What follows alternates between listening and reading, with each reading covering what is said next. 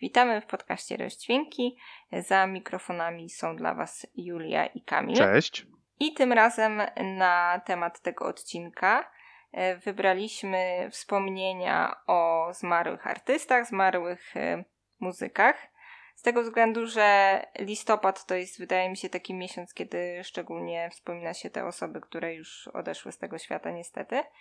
Mm, to, to taki temat przyszedł mi do głowy i sobie porozmawiamy w taki luźny sposób e, na temat e, różnych muzyków, których już nie ma z nami, a ich muzykę lubimy. Kamilu, powiedz mi, czy, czy masz już w głowie przygotowane takie osoby? Kto może pierwszy, jako pierwszy ci przyszedł do głowy, jeżeli chodzi o takich artystów. Pierwszą osobą, która przyszła mi do głowy jest e, wokalista Linkin Park, e, Chester Bennington, którego ja bardzo, bardzo dużo, jak i no, całego zespołu słuchałem bardzo dużo w, w liceum, bo Linkin Park jest jednym z takich właśnie zespołów, które idealnie nadają się na, na wstęp z taką trochę cięższą muzyką. Dla mnie Linkin Park jest w ogóle takim zespołem bardzo, bardzo różnorodnym. Nie wiem, co co ty o nich sądzisz? Czy ty. No właśnie, tutaj od razu mamy rozdźwięk na wstępie i zgrzyt, bo ja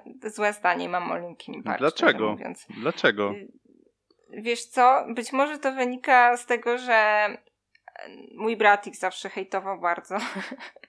ja jednak dużo takich y, naleciałości mam po moich braciach, jeżeli chodzi o ich awersje muzyczne, bo jak byłam mała, to gdzieś tam przez jakiś moment niestety traktowałam ich jako autorytet. Niektóre Dla, rzeczy zostały Dlaczego wpojone, mówisz niestety? Halo? Co? Bo jestem już starsza i mądrzejsza i jakby wiem lepiej. Myślę sama za siebie i bardzo, bardzo to polecam. Mm, myślę, że różne osoby, które mają starsze rodzeństwo nie zrozumieją. E, bo ty jesteś starszym bratem, prawda? Tak. To myślę, że twoja młodsza siostra mnie zrozumie za jakiś czas. E, I nie, nie wtłaczam w moją siostrę moich tutaj muzycznych e, fascynacji, chociaż mój brat trochę się przekonał, że, że, że ja mu mówię, nie no chłopie, czego ty słuchasz? Weź, weź to, weź to i tam mu polecam, ale on, on się trochę opiera, chociaż tak powoli, mhm. powoli się przekonuje do, do moich rzeczy. No, takie relacje rodzeństwa pod tym względem mogą być e, trudne. E, ale więc trochę to mi zostało wpojone. Podejrzewam, że może to mieć wpływ. Jednak e, z tego, co słyszałam, to po prostu mi się nie podobali też nigdy jakoś ich piosenki, te, które znam, aczkolwiek znam je bardzo wybiórczo. No, Więc możesz spróbować jakoś no mnie właśnie, przekonać. No właśnie, znasz, znasz bardzo wybiórczo, a tak jak mówiłem, no to jest bardzo różnorodny zespół bo praktycznie każda płyta jest tak wzięta z takiego trochę innego tutaj kręgu muzycznego, no bo mamy te dwie pierwsze płyty, czyli Hybrid Theory i, i Meteora. Meteora jest chyba najbardziej znaną ich płytą i według niektórych fanów najlepszą. Ja nadal wolę Hybrid Theory.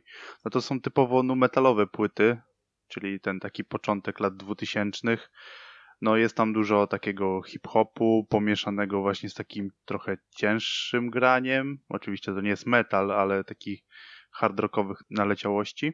Właśnie wydaje mi się też, że ten gatunek tak po prostu mi nie leży tak do końca, to połączenie.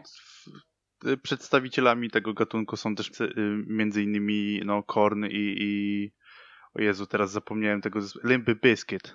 Limp Bizkit, które... A Limp Bizkit to spoko za to. Naprawdę? Ja... W ogóle kulawy ten, kulawy Biszkopt, genialny. Roz, rozmięk... A nie rozmiękły Biszkopt? Limp... A jak słyszałam, że kiedyś ktoś tłumaczył, że to jest kulawy. Obie, obie, na, obie mnie... nazwy są ok, ja się, ja się z nimi zgadzam. Nawet ktoś, powiem ci dokładnie kto tak mówił, e, Thompson za Afromental. Więc posłuchałam się, nie sprawdzałam tego i uznałam faktycznie, że to genialne, że kulawe ciastko, czy tam kulawy biszkopt, to by było super.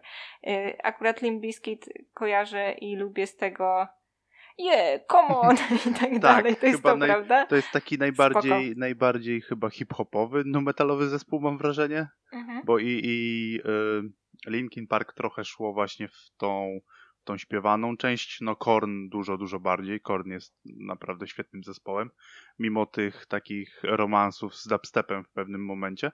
To i tak, i tak Korn jest naprawdę, naprawdę spoko i ma naprawdę ciężkie teksty. Tak, to Korn już mi się kojarzy tak zdecydowanie ciężej, ale nie jestem w stanie w ogóle sobie przypomnieć jakiejkolwiek piosenki, ale jak słyszę tę nazwę, to, to, to taka ciężka muzyka mi się kojarzy. Na pewno Freak on the Leash znasz. Freak on the Leash jest bardzo, bardzo Chciałabym popularne. Posłuchać. Pewnie tak. I jest oczywiście żart na TikToku i nie tylko z tych takich, e, nawet nie wiem jak to nazwać, e, wokalista Korna robi takie, takie dziwne dźwięki w niektórych piosenkach. Musisz sobie Mhm. Freak on the Leash puścić.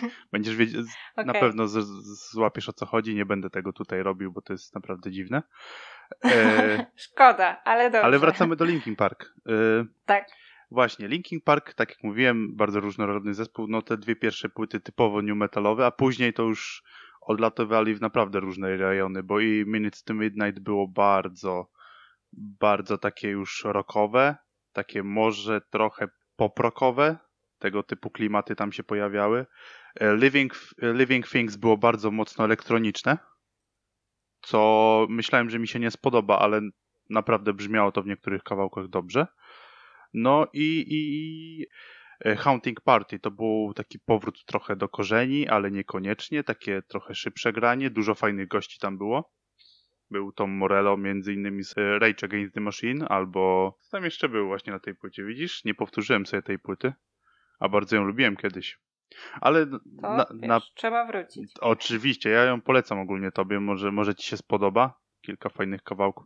Daron Malakian tam jest z System of a Down, który, który w sumie system też zaczynał w latach 2000, też by, chociaż nie był stricte nu metalowy. Ale no właśnie, ostatnia płyta wydana przez Linkin Park, czyli One More Light, to jest chyba taka płyta, która no fanom się bardzo mocno nie spodobała, jak ona wychodziła, bo ona się wychodzi, ona wychodziła w 2016 bodajże, albo 2017 i była bardzo mocno popowa, ale taka popowa w stylu właśnie jakiegoś Bruno Marsa, tego typu klimatów, co no dla niektórych Mhm. fanów po, po Haunting Party, po takim mocno rockowym y, krążku, no było, było ciężkie do zniesienia. Dużo, duża fala krytyki, krytyki się wylała właśnie na, na zespół. No i chyba to było trochę taką przyczyną, dlaczego Chester Bennington nas opuścił. No, y, borykał się z depresją, trochę też z alkoholizmem. Bardzo długo się leczył na, na, na te oba schorzenia i chyba, oczywiście to nie jest oficjalny, że tak powiem, komunikat, ale trochę przez to, że właśnie tak, bo Linkin Park był miażdżony recenzjami tej płyty. No i, i popełnił samobójstwo.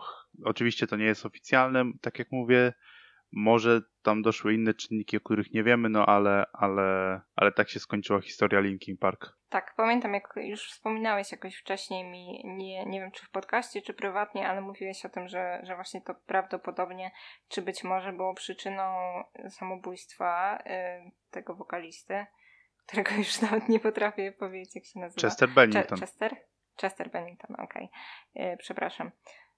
No smutne jest to bardzo i no niestety ten temat, który dzisiaj mamy wiąże się z tym, że będzie dużo smutku w tych historiach. No i tak jak ja myślę o tych postaciach, które tutaj, e, o których tutaj będę chciała powiedzieć dzisiaj, to mam taką e, refleksję, że każda z tych osób była na swój sposób genialna, ale płaciła ona jakąś cenę za to. Tak, I czy to była, czy to była po prostu wrażliwość bardzo duża, która podejrzewam, tak sobie y, tutaj to interpretuję, łączy się z tym, że no i mają taką zdolność do, do przekazywania tych emocji w muzyce, ale też i bardzo mocno przeżywają różne rzeczy, może są bardziej narażeni y, na, na różne takie emocjonalne zawirowania. Czy pewna taka bezkompromisowość, która zawsze niesie za sobą duże ryzyko i, i dużo trzeba za to zapłacić. No i no jest to bardzo smutne, ale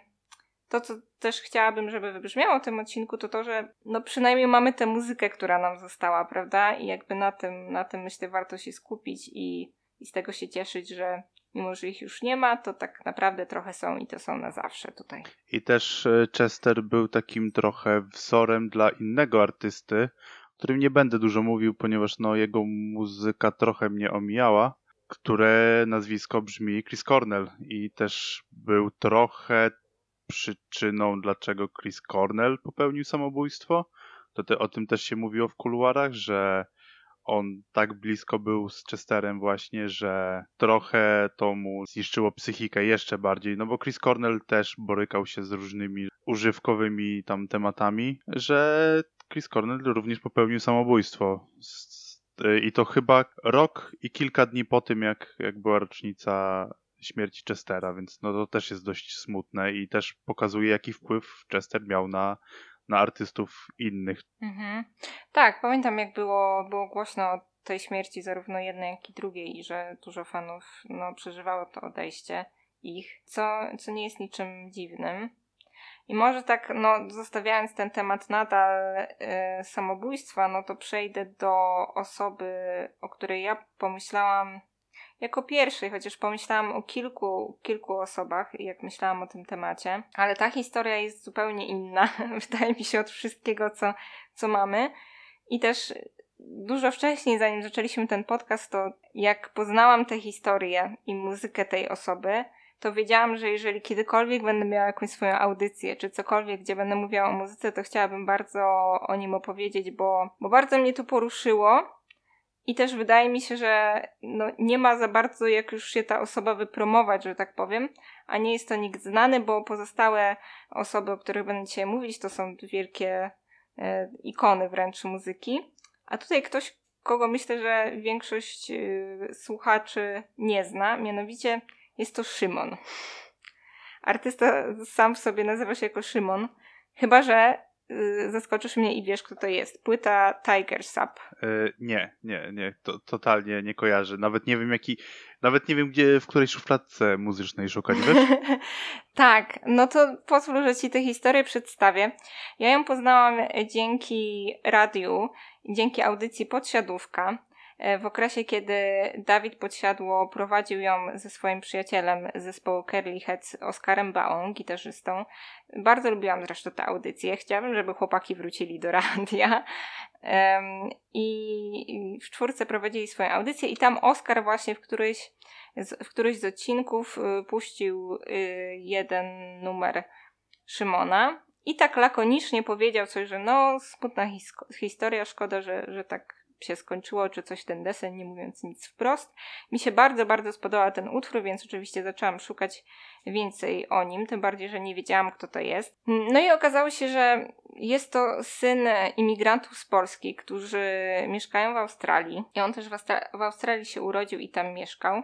Młody chłopak, który podróżował też dużo po świecie, co też można w tym, na tym albumie usłyszeć i który niestety popełnił samobójstwo, e, ponieważ zmagał się z depresją. I zrobił to jeszcze zanim ta płyta jego no, debiutancka i jedyna zosta- zdążyła zostać wydana, e, zanim w ogóle zdążyła być pokazana komukolwiek i gdziekolwiek, e, zostawiając po prostu różne dema, różne nagrania mm, za sobą.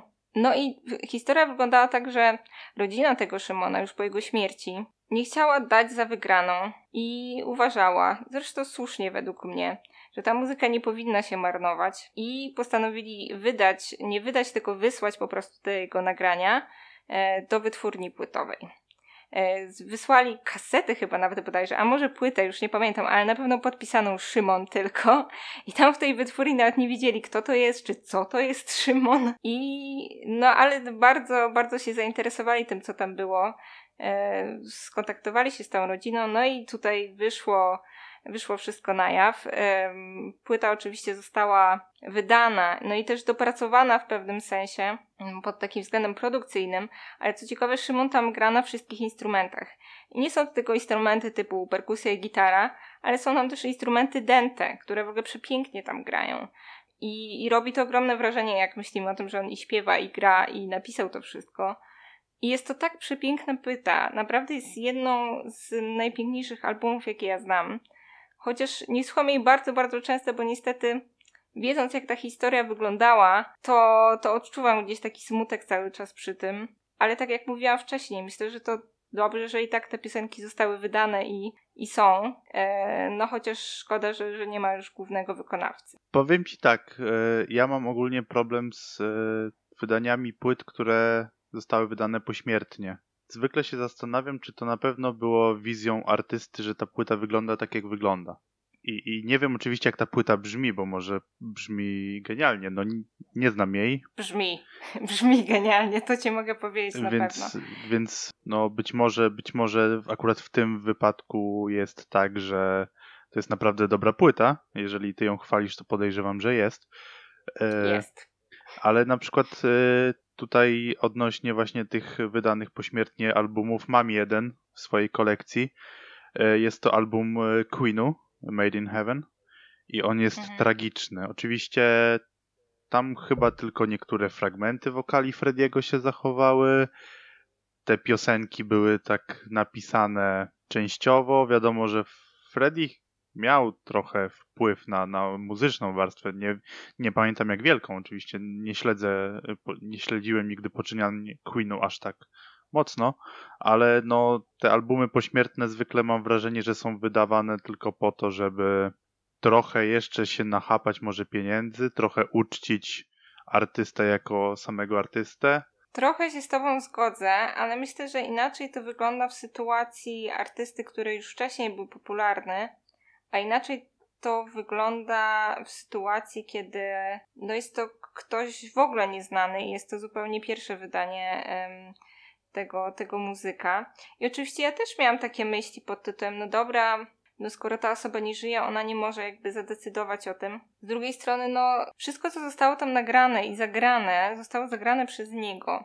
Więc może, może gdyby miał na to wpływ, to może to brzmiałoby trochę inaczej ale czytając też, jak rodzina się o tym wypowiadała i mając może jakąś swoją ufność czy naiwność i, i znając też tę płytę, wydaje mi się, że ona jest jednak bardzo, bardzo tego artysty. Tym bardziej, że na przykład są na niej takie utwory instrumentalne wyłącznie też, które jak podejrzewam, może, może wiesz, miał być tam jakiś y, wokal na przykład, no ale nie zostało nic dodane, czy, czy jakoś, nie wiem, y, połączone z czymś innym tak, żeby wydaje mi się jak najbardziej to miało taki charakter, jaki miało mieć według tego artysty. No i oczywiście ci, ci producenci, jak o tym czytałam, też mówili, że jak najbardziej się starali i e, nic tam nie zmieniać za bardzo i, i zrobić to tak, jak ten Szymon po prostu by, by chciał. Tak. No i mam wrażenie, że to się udało słuchając tego. No właśnie tak jak mówisz, no jeżeli to jest artysta kompletnie nieznany i to jest, że tak powiem, debiut, no to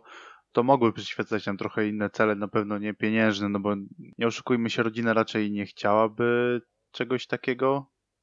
Wiadomo, gdyby ten artysta był bardzo, bardzo, bardzo sławny, to rodzina wtedy patrzyłaby na to trochę inaczej, ale no, jeżeli chodzi o taki debiut, to jestem, jestem w stanie, że tak powiem, przymknąć oko i pomyśleć, że no, to było dla uczczenia tej osoby. Najprawdopodobniej to tak, tak miało wtedy wyglądać. Myślę, że tak. A płyta jest totalnie przepiękna, więc posłuchaj jej koniecznie. I też bardzo ładne teksty i, i klimat taki zupełnie niepowtarzalny. Jeszcze raz powtórz, powtórz tytuł płyty. Tiger's Up. Tiger's Up, tak? Polecamy wszystkim. Tiger Sapy. W ogóle ja mam taki pomysł, już myślałam o tym wcześniej a propos naszych nowości, że może byśmy jakąś playlistę zrobili z tymi rzeczami, o których e, mówimy wiesz, i ją udostępnili. Wiesz, że y, myślę nad czymś takim, ale, no ale myślę nad tym pod tym względem, żeby, żeby po prostu pod koniec roku zbierać te wszystkie kawałki z, z roku, takie najlepsze moim zdaniem. Oczywiście, jeżeli chcesz, mogę cię tam, że tak powiem, dodać do udostępnienia i, i będziemy. Albo zrobimy dwie oddzielne. Albo dwie... Twoją i moją i wtedy na koniec roku wyjdzie kto lepszej muzyki słucha.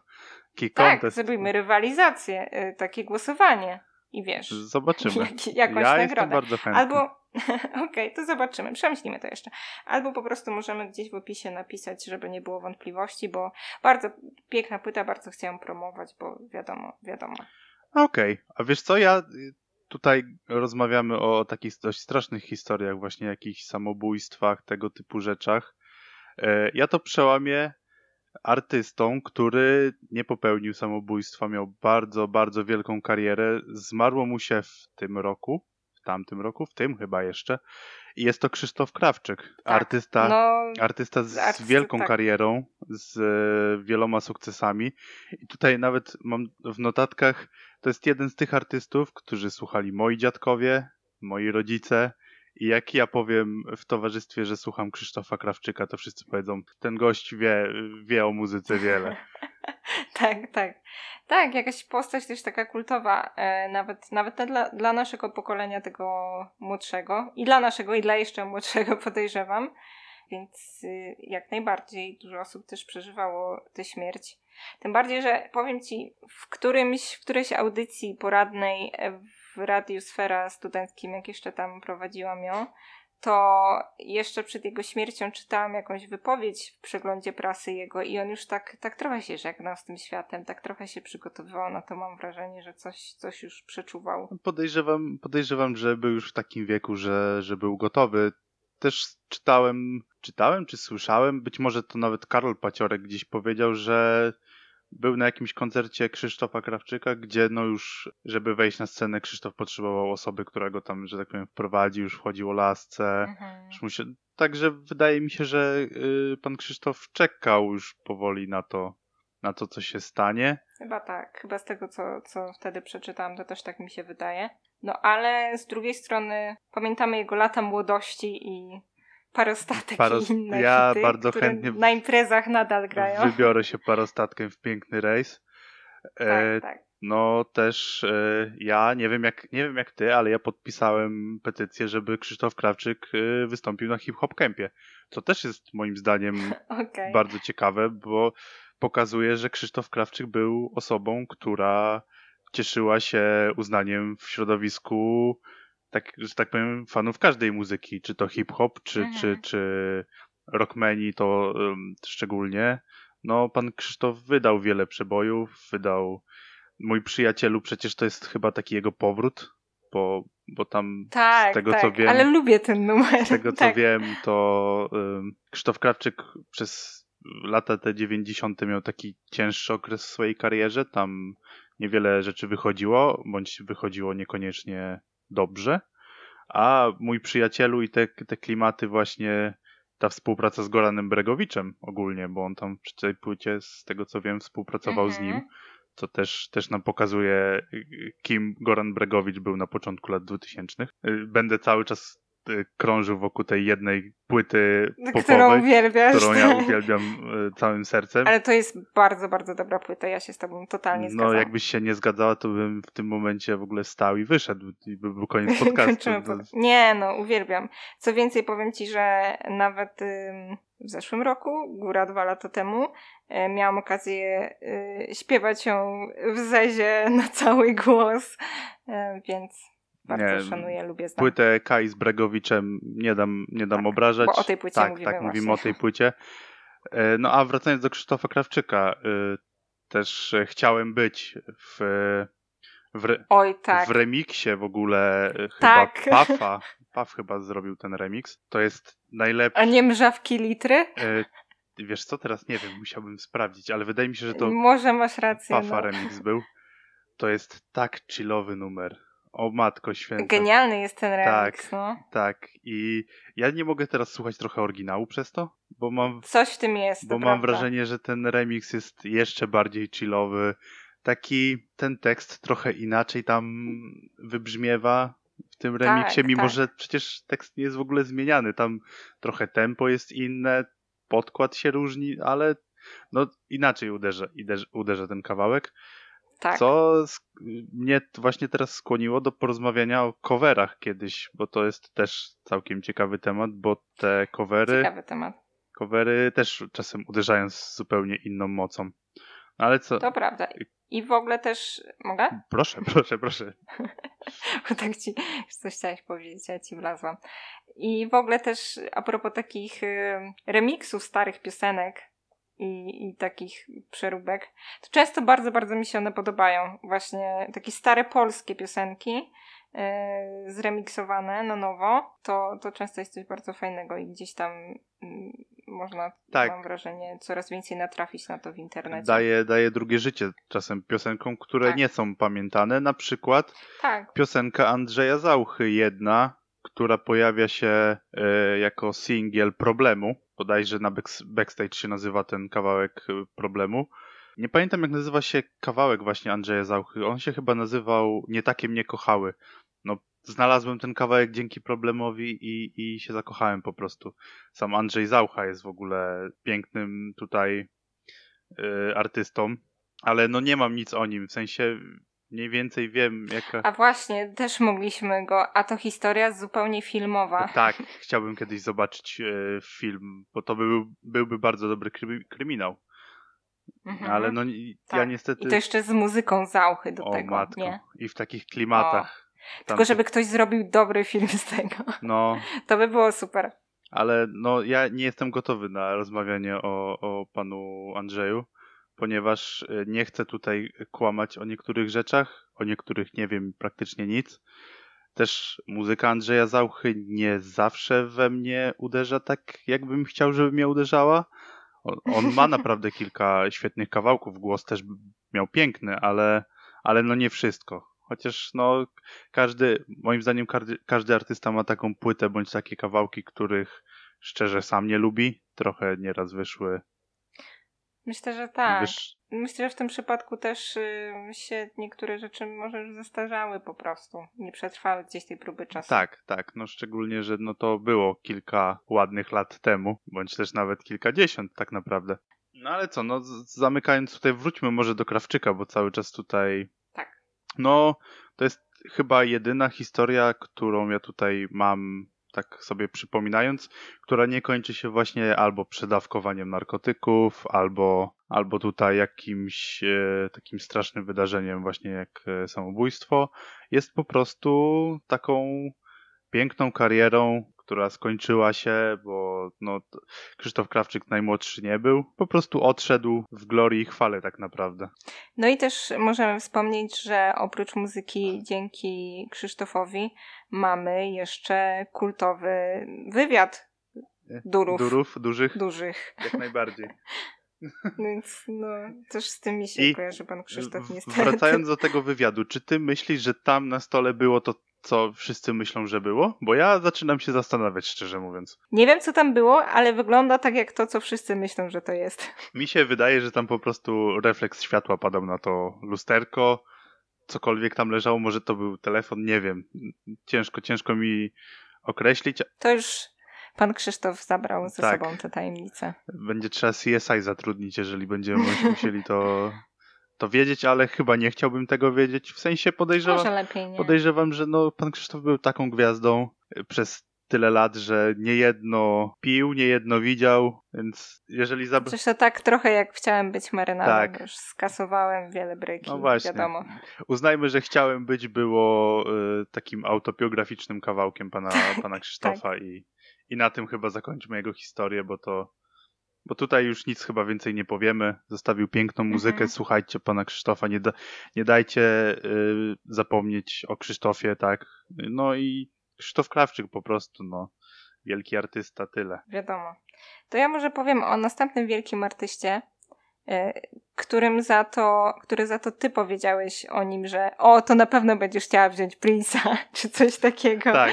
Jak powiedzieliśmy o tym temacie. A wiesz dlaczego tak y powiedziałem? Dlaczego? Jestem pamiętam, ciekawa. Znaczy domyślam się dlaczego, ale powiedz. Pamiętam, to chyba było na etapie pierwszego odcinka w ogóle i nie pamiętam, czy gadałem, czy widziałem tą płytę, czy gadałem z nią o, o, o, o Rafale i mówił, że masz w ogóle winyl y, Purple Rain Prince'a. Czy... Dokładnie tak. I dlatego też myślałam, że, że to powiedziałeś, bo wiesz, że mam winyl a, Purple nie, Rain. Nie sam winyl mnie zdziwił, tylko to, że no. masz winyl, a nie masz go gdzie otworzyć, wiesz? Bo nie widziałem u was adaptera w domu. nie mam, niestety, chciałabym.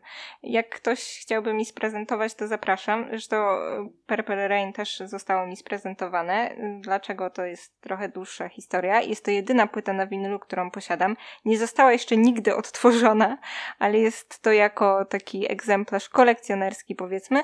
Chociaż mam nadzieję, że kiedyś się otworzę i że będę miała na czym. Może uzbieram sobie pieniądze a, na adapter. A może tutaj cię zdziwię, bo rozmawialiśmy... Y że ja sobie przesłucham tą płytę.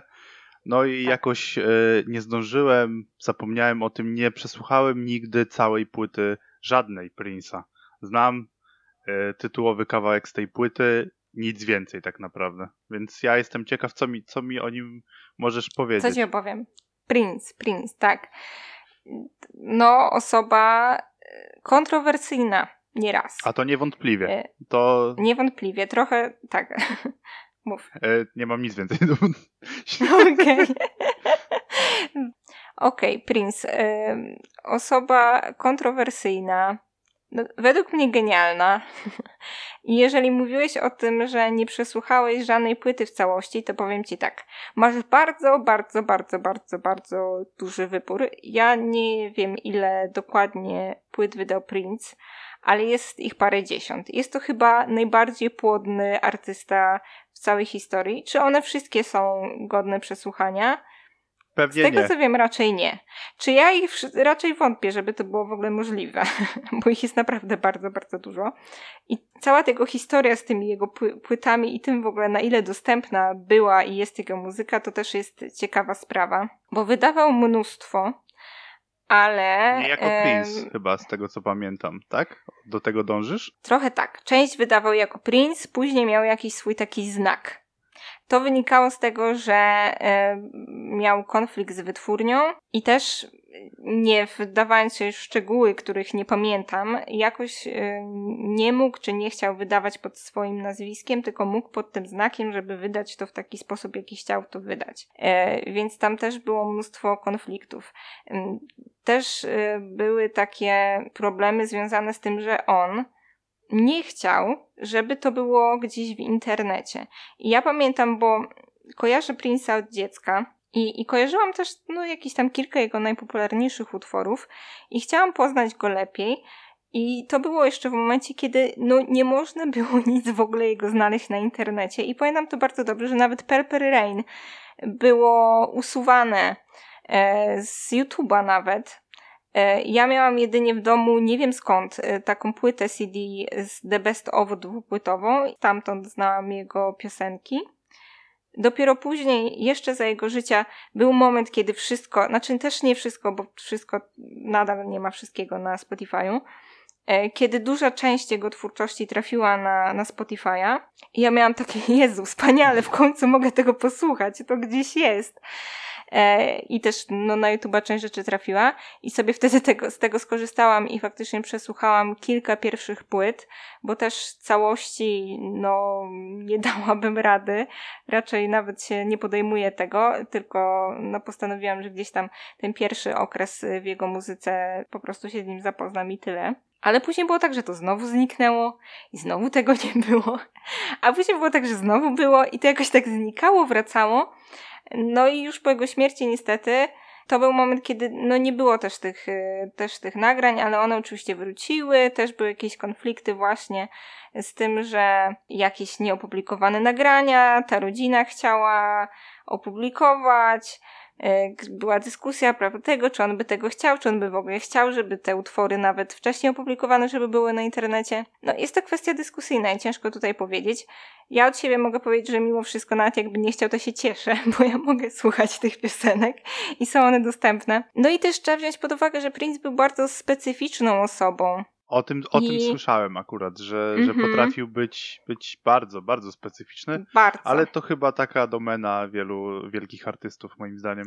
Wielkich geniuszy. Też tak myślę. Już tam, jak było z jego zdrowiem psychicznym, to nie wiem, to oczywiście wiedziałby jego psycholog i tak dalej, ale na pewno był ekscentryczną osobą. E, sam fakt, że tyle nagrywał i wiele rzeczy zostawiał tylko dla siebie, e, też już o czymś, o czymś świadczy i o tym, że nie chciał, żeby nigdzie w internecie były te rzeczy przez długi czas.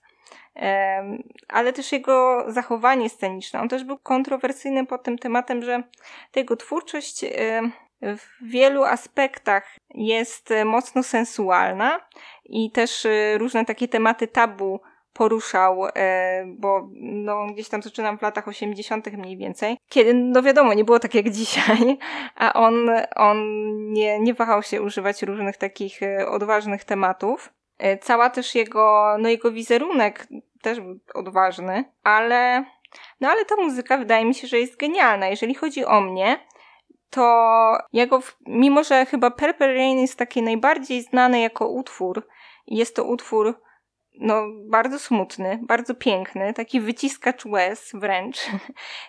i ja też bardzo ten utwór lubię, to w pierwszej kolejności mimo wszystko Prince mi się kojarzy właśnie z takim szaleństwem i stańcem, bo jak pozna się tę jego dyskografię, przynajmniej tę malutką część pierwszych powiedzmy pięciu płyt, e, to tam jest bardzo dużo takich utworów właśnie szalonych, tanecznych, opowiadających o, o jakiejś takiej ekstazie wręcz. E, I z tym mi się głównie to kojarzy i ta muzyka po prostu wprowadza mnie w dobry nastrój.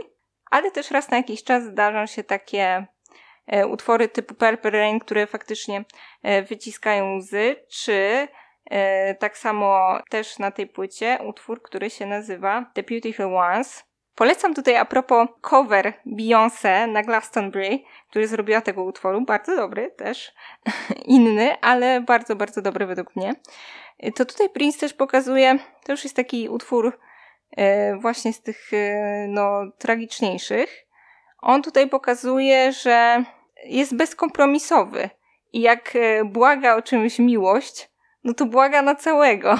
I wydaje mi się, że właśnie taki był Prince, bez, bez, bez takich ograniczeń. Jak już coś robił, to robił to na 100%.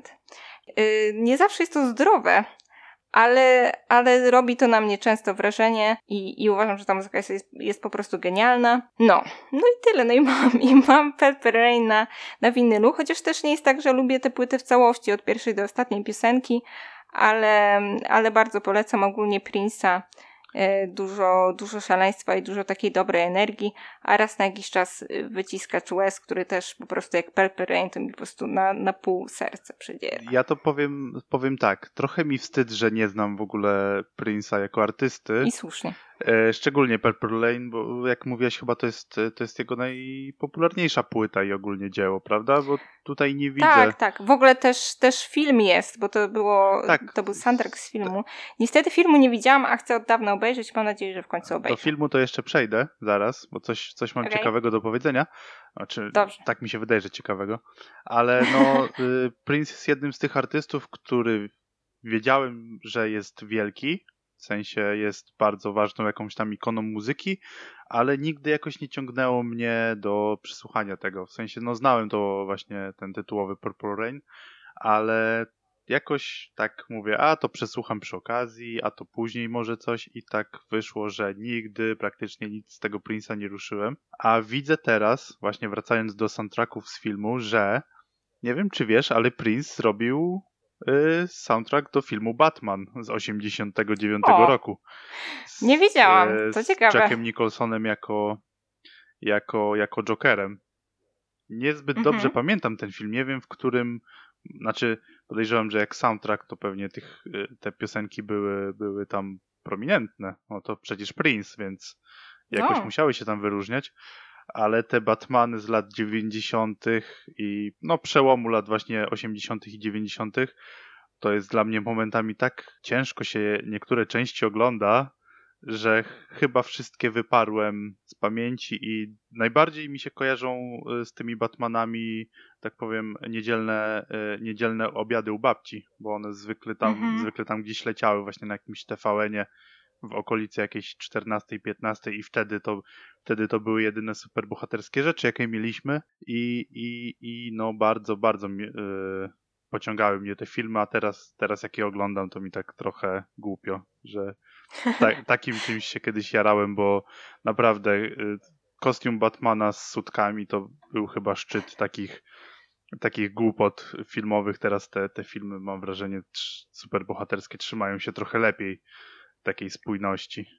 Ale wracamy do muzyki. No, dobrze, do muzyki. Ale to dziękuję za tę ciekawostkę, bo, bo nie wiedziałam, a, a to coś nowego może to sprawdzę. Może obejrzę nawet tego Batmana, kto wie, nie obiecuję, ale może. Akurat Batman z Jackiem Nicholsonem był całkiem spoko z tego co pamiętam, więc... Mi się coś kojarzy z dzieciństwa, ale tak bardzo, bardzo, bardzo przez mgłę. Nie wyjdziesz, nie wyjdziesz z pokoju z zażenowania. To jeszcze idzie oglądać, naprawdę.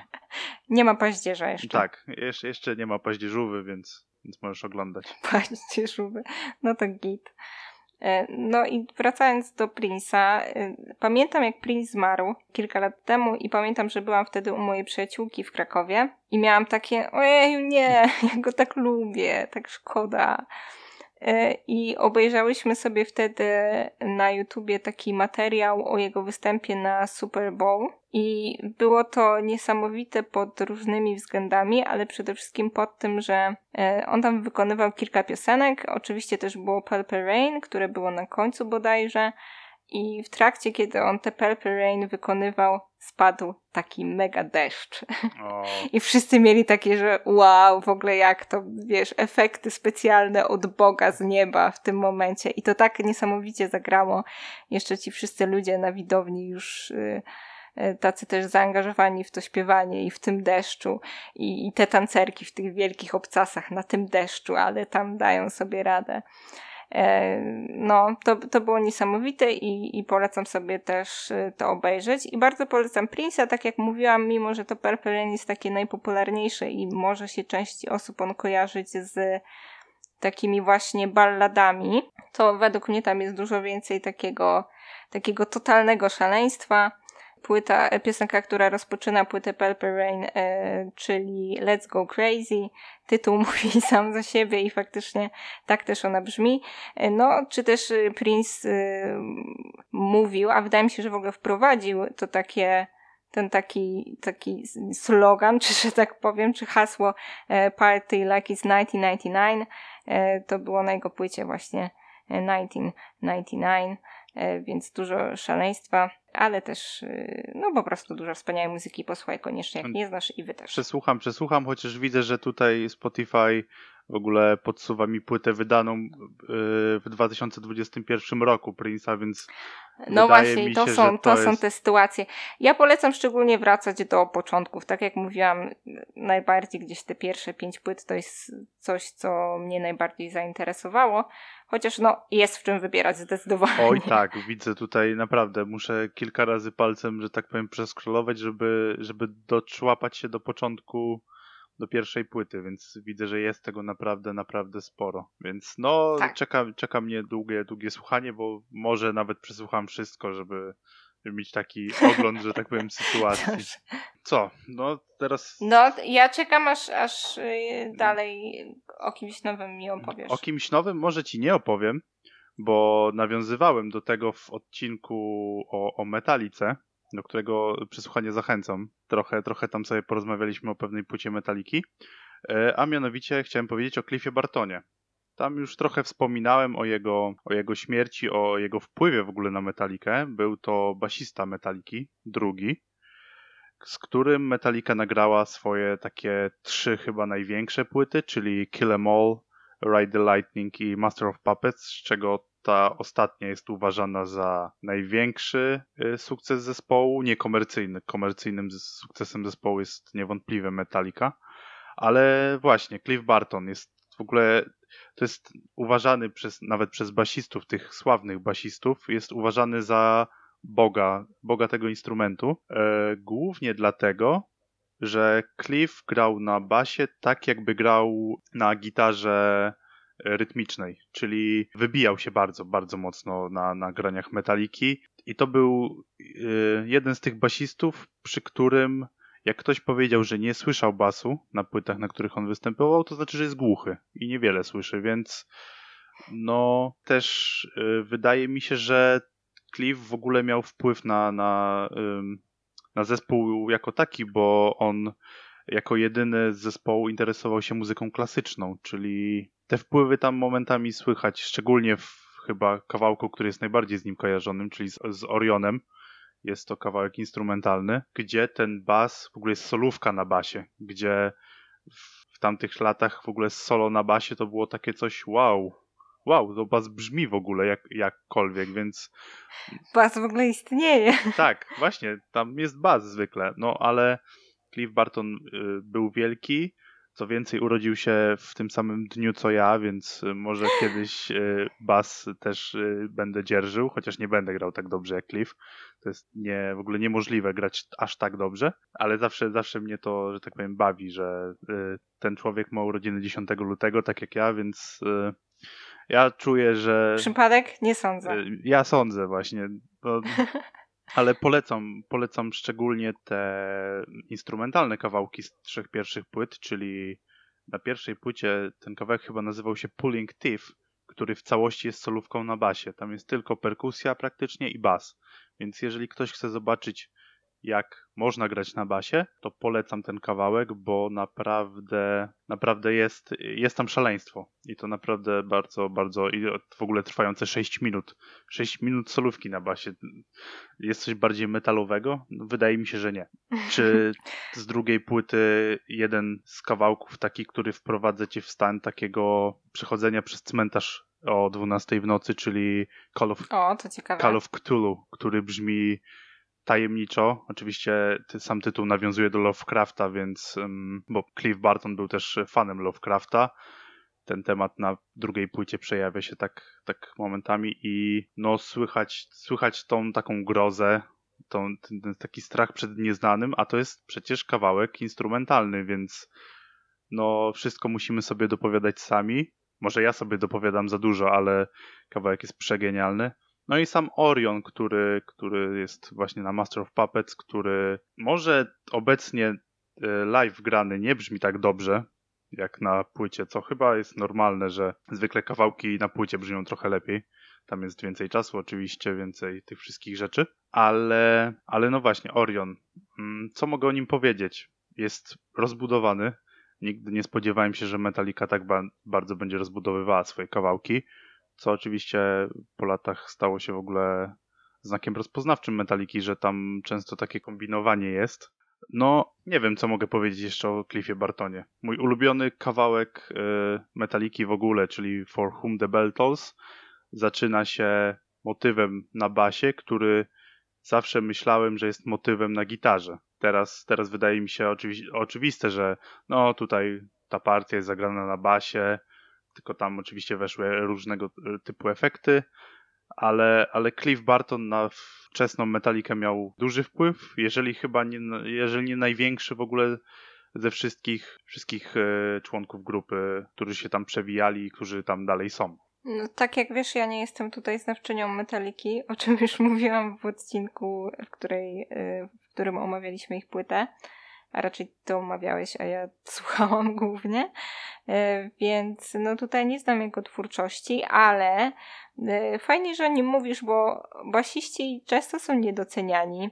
Tak jak mówiłeś, wiele osób w ogóle nie słyszy basu, a już w ogóle nie mówiąc o tym, żeby zwracało uwagę na bas, więc e, no ci biedni basiści, zresztą perkusiści też trochę to mają niestety, ale wydaje mi się, że basiści jeszcze bardziej, więc no fajnie, że też tak mógł zostać doceniany, mimo że ten instrument nie jest taki najpopularniejszy i taki pierwszoplanowy, a jest też y, oczywiście jak najbardziej ważny. Dla mnie Cliff był pierwszoplanową postacią w Metalice do swojej śmierci, która też no, jest tragiczna, bo jeżeli ktoś nie wie bądź nie słuchał odcinka o Metalice, gdzie o tym mówiłem, Cliff y, podczas jednej z tras koncertowych po prostu wypadł, wypadł z okna podczas dachowania tegoż autobusu. No i zginął na miejscu, został przygnieciony tym autobusem, to jest straszne. Aczkolwiek teraz wszyscy oczywiście się zastanawiają, jakby wyglądała Metallica, gdyby Cliff Barton żył. Jedną z takich ciekawostek jest to, że Cliff Barton i James Hetfield chcieli wyrzucić Larsa Urlicha z Metaliki i chcieli znaleźć sobie lepszego perkusistę, więc to mogłoby dużo, dużo zmienić naprawdę. Metalikę polecamy i polecamy odcinek o albumie Metaliki. Metalika. Tak, y, no Metalika, Metalika, Metalika. Tyle ode mnie. To ja może przejdę y, jeszcze do kolejnego artysty, o którym y, myślałam właśnie sporo, jeszcze zanim ustaliliśmy, że taki temat będziemy robić. Co więcej, być może wstyd się trochę przyznać, ale zastanawiałam się, czy on nadal żyje, bo, bo nadal trochę w to może nie wierzę, że on zmarł i jakoś nie mogę może się z tym pogodzić tak do końca. Chodzi mi tutaj o George'a Michaela, którego wydaje mi się, że też lubisz. Tak, tak, tak. Lubię, chociaż nie jest, w sensie nie znam wszystkich jego kawałków.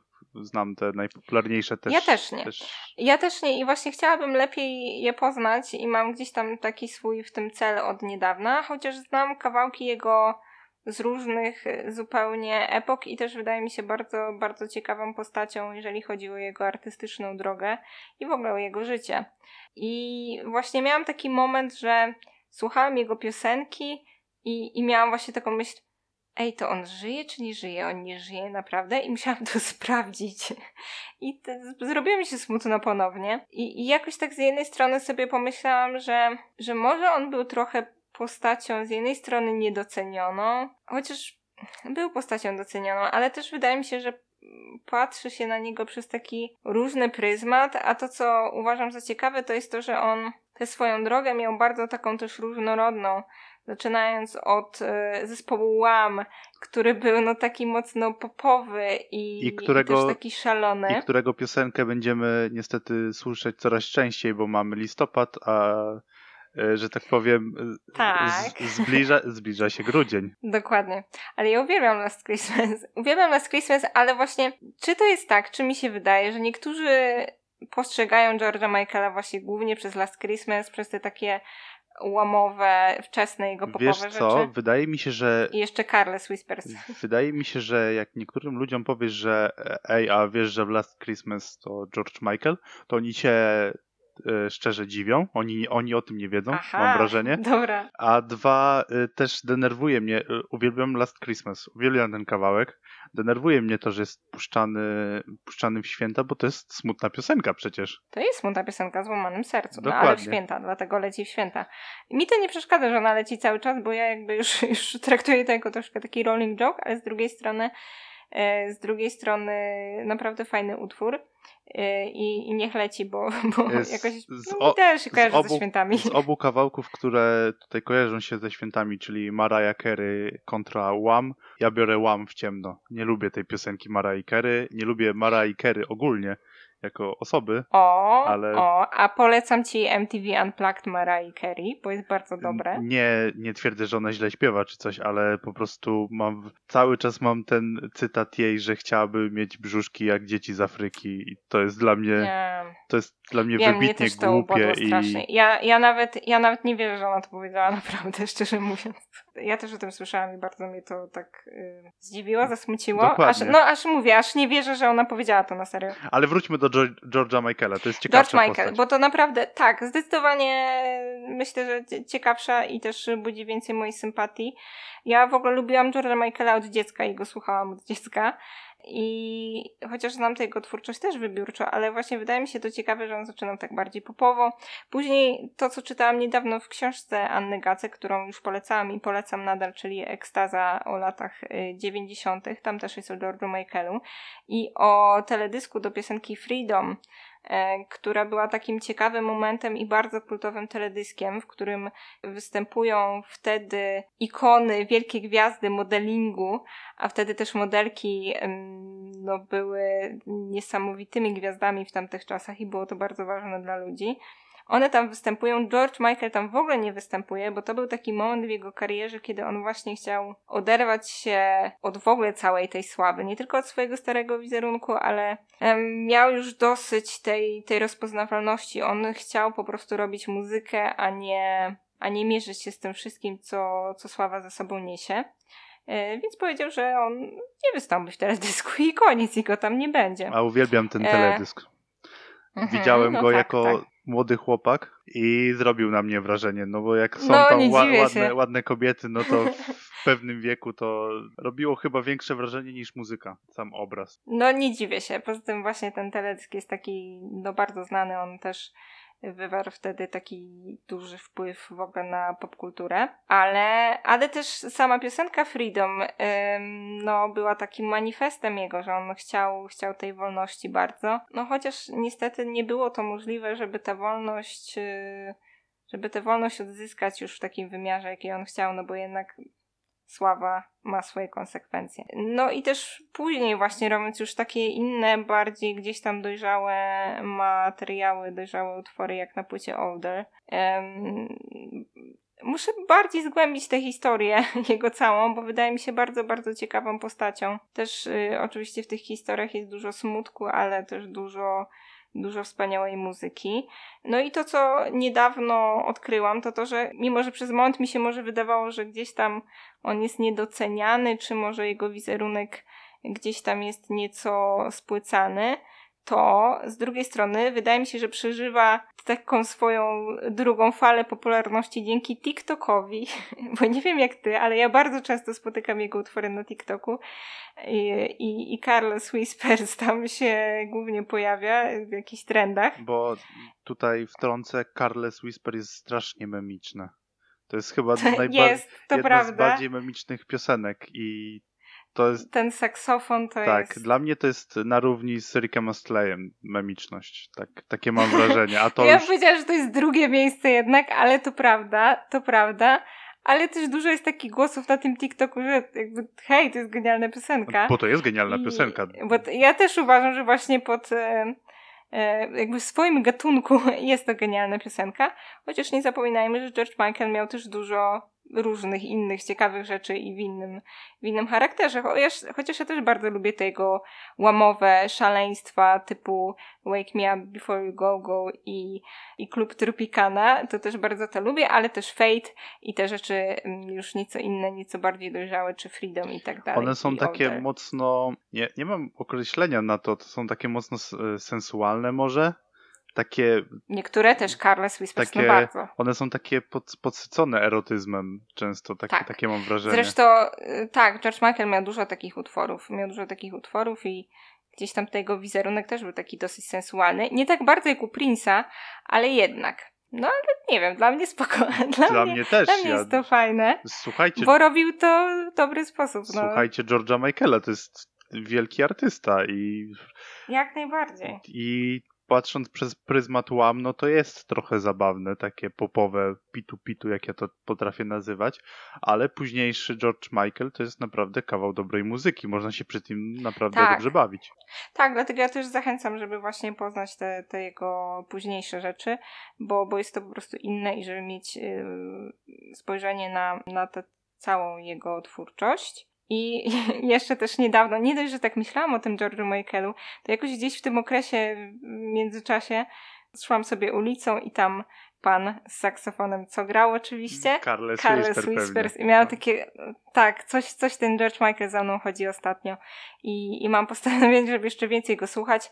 A to na pewno, bo faktycznie Last Christmas na pewno będzie też grane wszędzie, bo bo święta się zbliżają, ale też innych rzeczy, nie tylko Last Christmas. No to co, tutaj kończąc, yy, kończąc, ja tu mam ostatnią osobę, nawiązywałem przy, przy Chesterze do, do Chrisa Cornella, yy, który parał się grunge'em, że tak powiem, i powiem tutaj o, o innym takim artyście, który ten grunge tutaj e, wyniósł na piedestał. Nie, nie będzie to Kurt Cobain.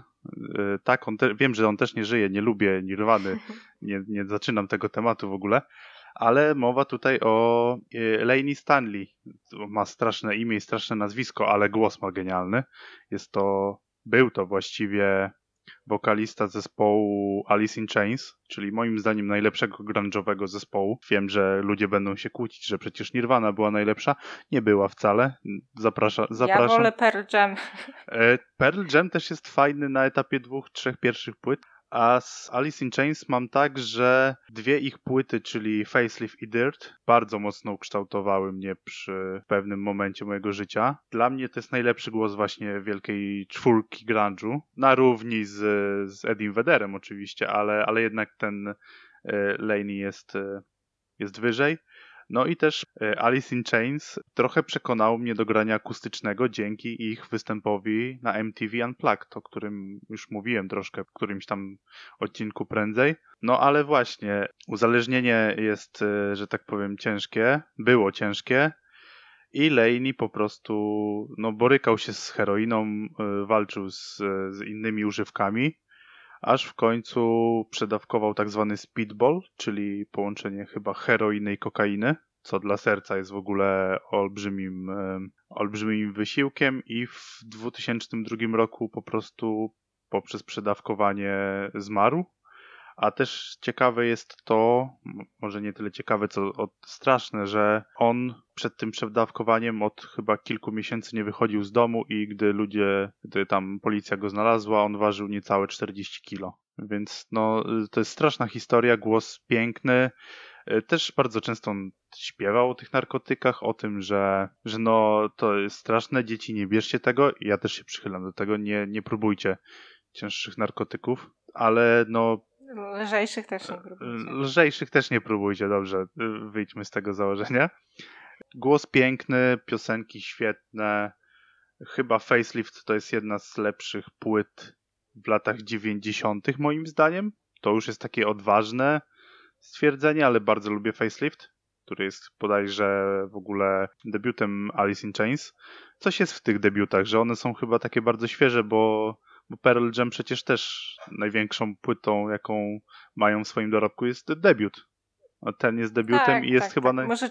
najpotężniejszy Mhm. z, tych, z tych wszystkich. Może często tam jest najwięcej skumulowanej takiej, takiej energii młodzieńczej i jeszcze takiego Tak. buntu i jeszcze takiej może pewnej naiwności i wiary przed tym, jak zaczęli być tymi gwiazdami wielkimi. Tak, i w ogóle grunge wydaje mi się naj, najlepsze, wszystkie zespoły grunge'owe zrobiły swoje najlepsze płyty w czasie debiutu, bo nawet Nirvana, ich najlepsza płyta to jest debiut. E, Wiem, że niektórzy myślą, że To mocne słowa z twojej strony. Wiem, że niektórzy mówią, że Nevermind najlepszą płytą. Nie, dla mnie Bleach jest dużo lepszy, jest taki brudniejszy i cięższy.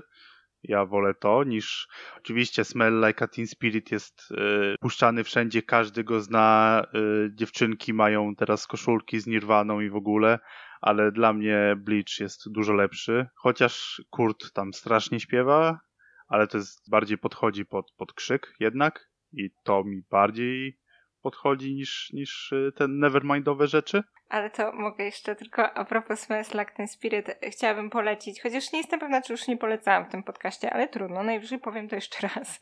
I tego, co mówiliśmy wcześniej przy George'u Michaelu, e, jest mix Smells Like Teen Spirit i Never Gonna Give You Up. Razem są połączone i to jest bardzo dobre. Wydaje mi się, że nawet Dave Grohl na koncercie Foo Fighters zagrał z Rickiem Astleyem. Nie pamiętam, czy to było pod Smell Like a Teen Spirit, ale y, na pewno śpiewał tam właśnie Never Gonna Give You Up. No Widzisz, Więc- to może coś takiego. Zresztą słyszałam też e, na TikToku, jak Dave Grohl mówił, że on się zawsze inspirował bardzo taką muzyką Disco. właśnie disco. Tak. Tak. I ja zaczynam I to, to słyszeć na Nevermind, bo No staram się przekonać do tej płyty trochę i do Nirwany, bo chciałbym kiedyś sobie porozmawiać o, może nie tyle o Nirwanie, ale o jakimś takim temacie zespołów, których szczerze nie lubimy, czy, czy, czy nam się, e, że tak powiem, źle kojarzą. E, Na pewno wiecie już, że będzie tam Nirvana i na pewno będzie tam Sanach. Co, A to co jest będzie dalej? połączenie. Jeżeli oczywiście zrobimy, zrobimy o tym temat. Nie wiem, jak ty się na to zapatrujesz.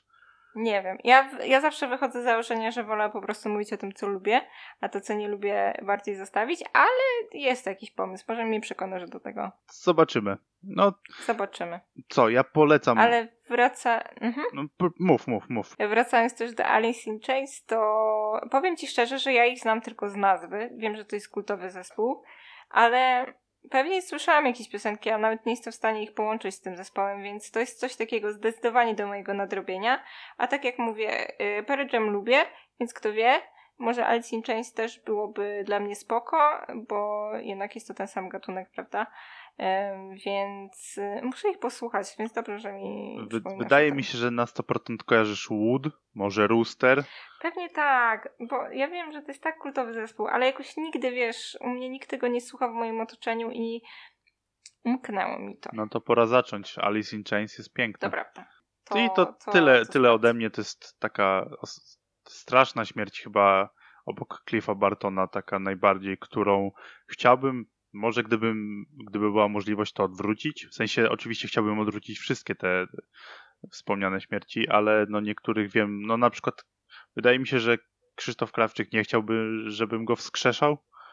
Powiedziałby, że no, ja już miałem swoje życie, zrobiłem co, co do mnie należało, że tak powiem i, i to jest ten moment. A tutaj niektórzy po prostu trochę też popłynęli z nałogiem, tak jak właśnie Laney. Tak, i ja będę ten temat tutaj kontynuować. Zresztą tak jak Prince i George Michael, oni też niewątpliwie nie stronili od używek. To tutaj osobą, która no, najbardziej z tym i grała i poleciała najszybciej, że tak powiem, i co widział to cały świat, to jest Amy Winehouse. E, chyba za nią nie przepadasz, albo jej nie znasz, z tego co zrozumiałam. Wydaje, wydaje mi się, że wcześniej. po prostu jej nie znam. Wiesz co, znam tylko jeden kawałek. Y, żarty krążące w internecie po jej śmierci też były no, jakie bardzo były. na miejscu. Bardzo nie na miejscu. Jedna z najbardziej tragicznych historii z tych wszystkich, o których dzisiaj mówię, pod tym względem, że to była taka śmierć na oczach całego świata. Ona się wykończała i wszyscy to widzieli. I nikt nic nie I, zrobił. I, tak, no jest to straszne. Oglądałam dokument o niej, taki dosyć głośny, który został wydany parę lat temu. I polecam ten film, mimo że jest ciężki. To no to, no to myślę, że warto go zobaczyć. Też sama Amy Winehouse, ja jej słuchałam jeszcze przed jej śmiercią i jakoś tak wyszło, że mieliśmy jej płytę na naszym komputerze i, i to jeszcze był ten moment, kiedy ja, nie było Spotify'a i ja dosyć dużo bazowałam na tym, co mieliśmy w domu. E, i, I ta druga płyta właśnie Back to Black, ta taka najbardziej kultowa, mm, była bardzo mocno słuchana przeze mnie i dobrze ją znam. E, później też zaczęłam sobie słuchać tej pierwszej płyty, czyli Frank i też, i też znam ją dobrze. Lubię sobie śpiewać Amy Winehouse. W żadnym wypadku nie mam głosu jak ona, ale jakoś dobrze mi się śpiewa te piosenki, bo są po prostu w takiej tonacji i, i ona też śpiewa w taki sposób, że, yy, że po prostu lubię to robić. No i też są to bardzo dobre piosenki. Ona, tak jak zresztą miałam okazję zobaczyć w tym dokumencie, mam wrażenie, że od samego początku swojego życia, chociaż miała ogromny talent, i była osobą też niewątpliwie kontrowersyjną pod wieloma względami, to przede wszystkim była no, w złym otoczeniu. Od samego jej dzieciństwa aż do jej śmierci. I chodzi mi tutaj zarówno o jej rodzinę, która gdzieś tam, bracia czy gdzieś tam kuzyni, już nie pamiętam, ale wprowadzili ją w narkotyki bardzo wcześnie później przez matkę i ojca, którzy no jakoś nie, nie byli w stanie czy nie reagowali e, w momentach, kiedy, kiedy to już było niebezpieczne. Akurat już z matką nie pamiętam, czy co tam się działo, czy jakaś ona, czy już jej nie było na tym świecie, czy ona w ogóle się od tego odsunęła. Bardziej ten ojciec tutaj był taką mm, ważną postacią dla niej, obecną z jednej strony obecną, a z drugiej strony, no w różnych jego wypowiedziach i czynach trochę się to świadczyło o tym, że on też chciał niestety po prostu na niej zarobić. I też, czy chciał, czy nie chciał, ale na pewno nie potrafił e, jakoś jej wesprzeć e, w tej drodze do, do zdrowia, no ponieważ była ona uzależniona, nie było w ogóle żadnych wątpliwości co do tego i było to widać na koncertach, że ona już nie miała siły koncertować, ona nie była w stanie, a, a ludzie, wytwórnia, nie wiem kto tam, ale ludzie wszyscy odpowiedzialni za to zmuszali ją do tego i no nie było nikogo, kto, kto powiedziałby, że okej, okay, stop, może jej zdrowie jest ważniejsze i naprawdę nie można jej wyrzucać na scenę w takim stanie. Do tego stopnia nikt, no, nic z tym nie zrobił, ani ona sama nie dawała radę, mimo tego, że była na odwykach wielokrotnie. No, że w wieku 27 lat, więc symbolicznie, się po prostu no, już wykończyła. Czy ona przedawkowała, czy... Tak. Tak, tak, tak myślałem właśnie. E, tak, no ona przydawkowała i nikogo to nie zdziwiło, że tak powiem, bo jednak e, gdzieś tam wcześniej już były informacje często w mediach o tym, co się działo i, i to było bardzo widoczne. Też taką osobą, która no, chyba niestety się do tego przyczyniła, e, była jej miłość, e, zresztą no o, o nim jest głównie ta płyta Back to Black. jej mąż, który był też bardzo mocno uzależniony, oni byli oboje uzależnieni. Mm, oni się rozstawali, wracali do siebie, ostatecznie się rozstali, y, co było dla niej bardzo trudne, bo ona zawsze no, była oddana jemu, na swój sposób, bo raczej tej teksty, jak się słucha, nie są typowo romantyczne, ale, ale widać, że była mu oddana i że był dla niej bardzo ważny do, do samego końca. No, w tym dokumencie można zobaczyć y, jego wypowiedź, gdzie on tam mówi: O, sobie znajdę inną lepszą i ogólnie co mnie to obchodzi. To trochę no, straszne. Nie był. Okropne to było, no nie, strasznie wydaje mi się, że po prostu nie trafiła na odpowiednich ludzi. Na kogoś, kto, kto potrafi ją wesprzeć. Oczywiście miała na pewno jakiś też znajomych i tak dalej, ale wydaje mi się, że te najbliższe jej osoby, właśnie jej mąż, jej ojciec, czy nie chciały, czy nie potrafiły jej pomóc i skończyło się to tak, jak się skończyło. A szkoda, bo tak jak mówiłam, była niesamowicie utalentowana i e, nigdy nie śpiewała czegoś tak samo. Ten jej głos był bardzo oryginalny i ona też nie zawsze robiła coś oryginalnego z tych swoich piosenek. Z tego, co mi opowiadasz, to stała się trochę takim produktem wykreowanym dla, ku, ku uciesze ludzi, trochę jak y, Jackson's Five. Tam też w sumie historia wyglądała tak, że, że Michael i, i jego rodzeństwo, bo chyba z całej rodziny Jacksonów kojarzymy głównie Michaela i Janet, no oni też przecież byli na tyle młodzi, że to ojciec wszystkim, że tak powiem, kierował, co to też skończyło się tym, czym się skończyło, że Michael nie miał dzieciństwa, trochę mu, że tak powiem, odwalało, gdzie teraz, teraz wychodzą właśnie te wszystkie rzeczy, znaczy teraz. Wydaje mi się, że wszyscy w świecie tam show biznesu i tego typu rzeczy wiedzieli, co się tam dzieje z Michaelem i w ogóle, ale nikt, nikt nic nie mówił, póki, póki, że tak powiem, pieniądze spływały. Co jest moim zdaniem straszne troszeczkę. Jest, jest. I niestety, znaczy ciężko tutaj z jednej strony kogokolwiek winić, ale z drugiej strony ma się takie myśli, że dlaczego, dlaczego to się nie zatrzymało, dlaczego tak to się skończyło, dlatego ci ludzie byli w tym tak samotni i ostatecznie to wszystko doprowadzało do ich śmierci. U Michaela, no to tym bardziej jeszcze to był właśnie ten brak dzieciństwa, kiedy on od tak młodego wieku był no właśnie taką maszynką do zarabiania pieniędzy, a później no niesamowicie wielką gwiazdą, co w każdym wypadku niesie ogromny ciężar ze sobą. No i też skończyło się dla niego tak, jak się skończyło, na pewno nie najlepiej, chociaż był genialny, tak jak wszyscy, wydaje mi się, o których tu mówimy. Tak, niewątpliwie. Mm, no, no i tak to jest, no i tak to jest, ale przynajmniej mamy muzykę ale takim trochę smutnym akcentem kończymy tutaj ten odcinek. Ale no taki chyba miał być ten odcinek, trochę wspominkowy, trochę, refleksji. trochę tak. taki refleksyjny właśnie. No i co? Mam nadzieję, że podobał wam się ten odcinek. Mamy nadzieję oczywiście, że, że takie odcinki też trochę poważniejsze jednak przypadną wam do gustu, że, że ten wam się podobał. E, możecie pisać w komentarzach, o jakich, o jakich muzykach zapomnieliśmy. No i, i, i to tyle. No, będziemy się żegnać. Byli z wami Julia, Kamil. I to był, to był odcinek podcastu Rozdźwięki. Do zobaczenia następnym razem. Cześć. Do usłyszenia.